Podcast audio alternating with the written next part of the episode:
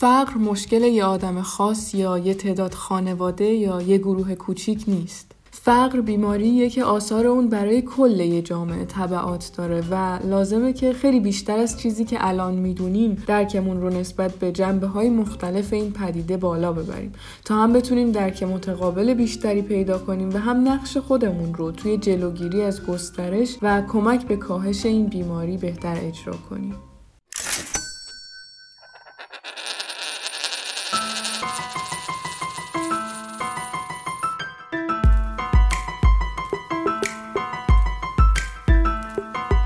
سلام من مریم سعیدی هستم و شما دارید به اپیزود پنجم از فصل دو پادکست اکوتاک گوش می‌دید. اکوتاک کاری از تیم آموزین مرکز آموزش کارگزاری فارابیه و هر هفته از طریق پلتفرم های پادکست منتشر میشه. توی فصل دو درباره مفاهیم مهم اقتصادی صحبت می‌کنیم. مفاهیمی که کمک می‌کنه دنیا و اتفاقاتش رو شفافتر از قبل ببینیم.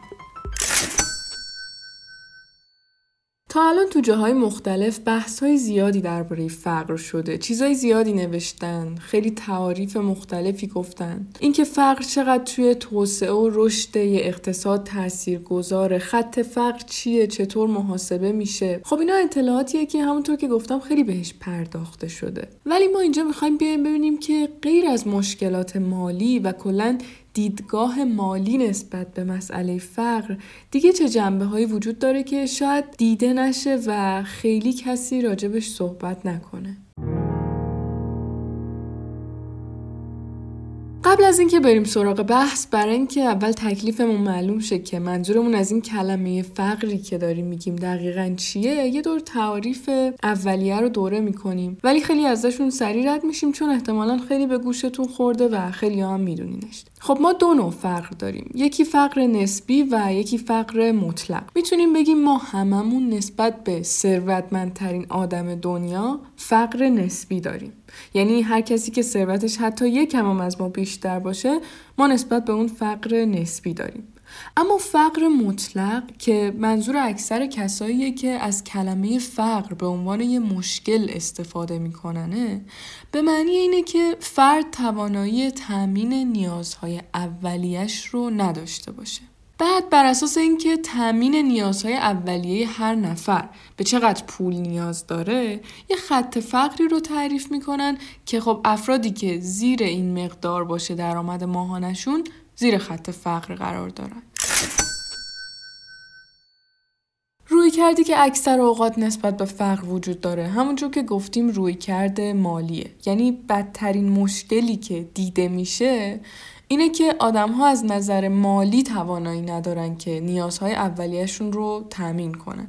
به خاطر همینم راهکاری که مدت زیادیه برای از بین بردن فقر به ذهن دولت ها و مردم می‌رسه اینه که بیان با یه سری ابزار اقتصادی کاری کنن که این افراد بتونن به وضعیتشون غلبه کنن که در نهایت این مشکل تو جامعه ریشه کن شه. ولی واقعیت اینه که این نوع نگاه به این مسئله خیلی ساده انگاران است. خیلی انگار عمق ماجرا رو توصیف نمی‌کنه. توی مقاله به اسم تصمیم گیری افراد تو شرایط فقر یا Decision Making Under Poverty که اومده همه نظریه هایی که تو این زمینه وجود داره رو جمع آوری کرده میگه که این مسئله فقر افراد رو نه تنها از نظر محیطی بلکه از نظر جسمی و روانی هم توی موقعیت سخت و متفاوتی قرار میده. روی سلامتی افراد تاثیر گذاره روی نحوه تعاملشون با های دیگه و عکس نسبت به محرک های خارجی.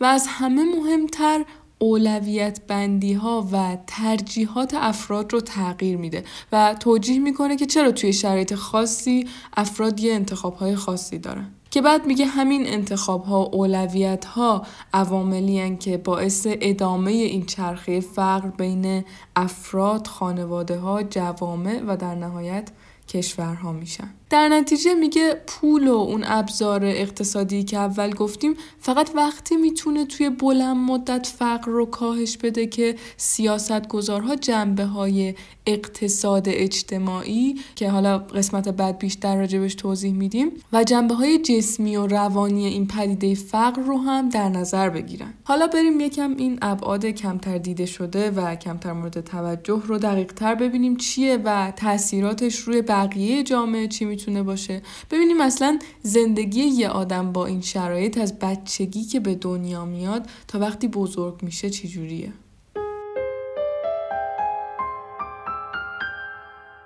بر اساس مقاله شیکاگو پالیسی ریویو که اومده تاثیر فقر تو بچگی رو روی سلامت فرد توی بزرگسالی بررسی کرده اومده دیده رابطه مستقیمی بین مدت زمانی که افراد از موقع تولد تا نه سالگیشون توی فقر سپری می‌کنن و تأثیرات منفی روی سلامت جسمی و روانی اون آدم ها توی سن نوجوانی و جوانی وجود داره. نویسنده میگه یکی از تاثیرات فقر روی رفتار و حالا اینجا بیشتر تمرکزش روی عملکرد تحصیلی افراد بوده.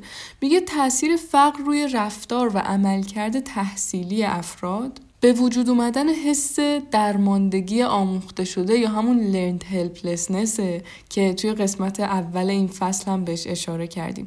حسی که باعث میشه افراد فکر کنن که زندگیشون تحت کنترل خودشون نیست و نمی‌تونن براش کاری کنن نمی‌تونن تغییرش بدن. احساسی که لزوما همسنای اون آدم که تو اون شرایط نبودن اون رو تجربه نمی‌کنن توی ادامه این مقاله میگه این مشکل به خاطر شرایط محیطی پیش میاد. برای اینکه اون فرد همش توی شرایط هرج و مرج و مشکلات مربوط به خونه و مسائل خانوادگی بوده و وقتی هم که یه آدمی پشت سر هم با موقعیت هایی که تحت کنترل خودش نیست روبرو بشه باعث میشه که کل زندگیش رو خارج از کنترلش بدونه.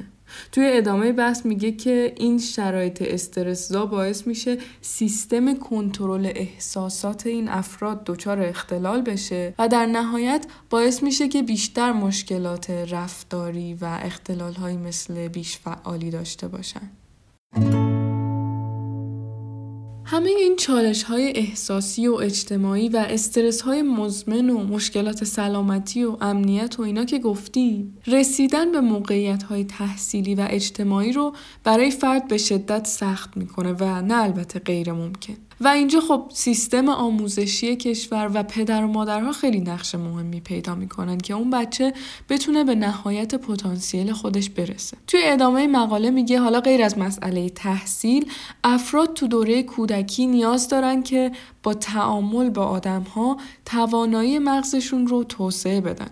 ولی خب خانواده هایی که درگیر مسائل این چنینی و این استرس ها هستن نمی‌تونن اون رابطه قابل اعتماد رو برای فرزندها توی اون سنین تامین کنن که باعث میشه اون بچه هیچ راهنمای مناسبی برای یاد گرفتن مهارت های اجتماعی که تو طول زندگی لازم داره نداشته باشه. که در نهایت به خاطر همین موضوع نمی‌تونه رابطه مناسبی با معلمهاش و حتی همسناش برقرار کنه. خب همه این مشکلاتی که گفتیم فقط توی چند سال اول زندگی آدم می‌تونه براش اتفاق بیفته که همونطور که دیدین هیچ کدوم هم دست خودش نیست و صرفا به خاطر شرایطیه که توش به دنیا اومده. و نکته این قضیه اینجاست که نویسنده میگه این مشکلات حتی اگه بعدا هم طرف خودش از فقر در بیاد باز تاثیرش رو تو طول زندگی اون آدم می‌ذاره. تأثیری که اصلا کم و قابل چشم پوشی نیست و اگه بخوایم با عدد و رقم مقدارش رو بگیم تحقیقات نشون میده که همه این شرایط محل زندگی ناامن محدودیت های مالی خشونت های خانگی همه اینا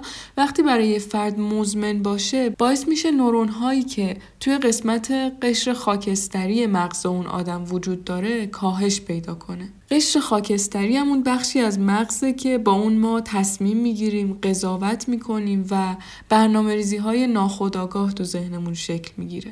در نهایت این مسئله باعث کاهش ظرفیت شناختی فرد میشه و تا 13 درصد می‌تونه هوش یا بهتر بگیم هوشیاری افراد رو کاهش بده. که اگه بخوایم ملموستر بگیم یعنی چی؟ 13 درصد. یعنی مثل حالتی که آدم 72 ساعت نخوابیده یعنی انگار یه آدم همش تو این حالت باشه و بخواد فکر کنه و برای زندگیش تصمیم گیری کنه. خب من یه دقیقه سکوت می‌کنم و می‌ذارم فکر کنید به این فاجعه ای که داریم ازش صحبت می‌کنیم. که وقتی میگیم افزایش فقر یا اینکه وقتی میگیم روز به روز آدمای بیشتری دارن میرن زیر خط فقر داریم از چه چیزی در واقع صحبت می‌کنیم؟ و اون چیزی که به چشم ما میاد که نداشتن خونه و امکانات و مسائل مالیه شاید سطحی ترین لایه این پدیده باشه. همون سطحی که خیلی اوقات سیاست گذارها صرفا هدفشون رو برطرف کردن اونها با ابزار اقتصادی می‌دونن.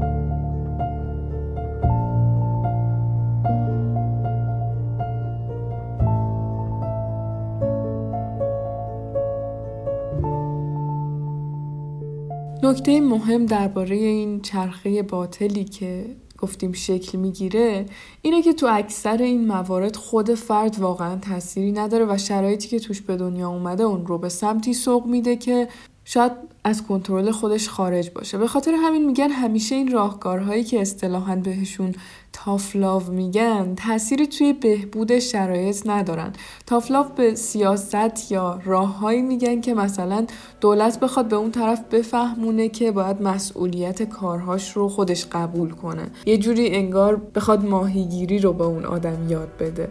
ولی نکته اینجا اینه که یه موقع دیگه انقدر کار از اون حد گذشته که افراد باید به یه سطحی از رفاه و رشد شناختی برسن تا بتونن قدرت اون مسئولیت پذیری رو پیدا کنن. که ما تو قسمت بعد می‌خوایم یکم به این مسئله بپردازیم و بگیم که اصلا ممکنه گاهی اوقات خود این سیاست گذاری های غلط باعث گسترش فقر بشه و حالا دولت ها برای جلوگیری و ریشهکن کردن این پدیده چه کارهایی باید بکنن؟ تجربه های موفق تو این زمینه چیا بوده؟ و دیگه بریم از زاویه سیاست گذاری این قضیه رو بررسی کنیم.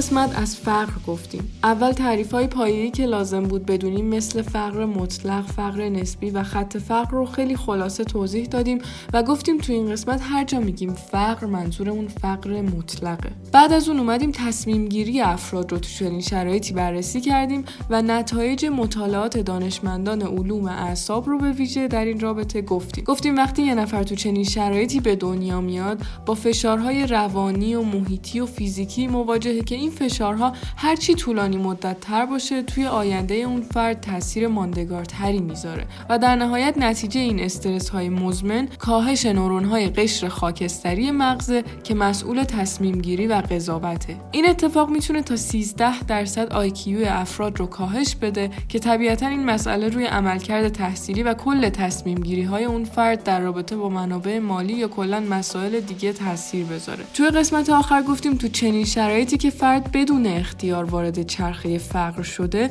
نمیشه توقع داشت که با سیاست های محدود کننده و یا حتی آموزشی بخوایم فرد رو به مسئولیت پذیری در مورد تصمیماتش تشویق کنیم. چون که برای رسیدن به این مرحله حداقلهایی لازمه که تا وقتی فرد از داشتن اونها محرومه نمیشه انتظار عمل کرد و تصمیم گیری بهتری از اون داشت.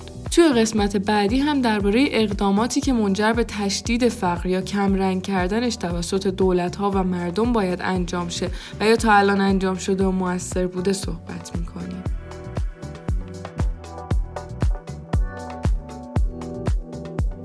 امیدوارم که این قسمت براتون مفید بوده باشه نظراتتون رو برای ما کامنت کنین یا از طریق ایمیل اکوتاک برامون بفرستین تا هفته بعد مواظب خودتون و کسایی که دوستشون دارین باشین.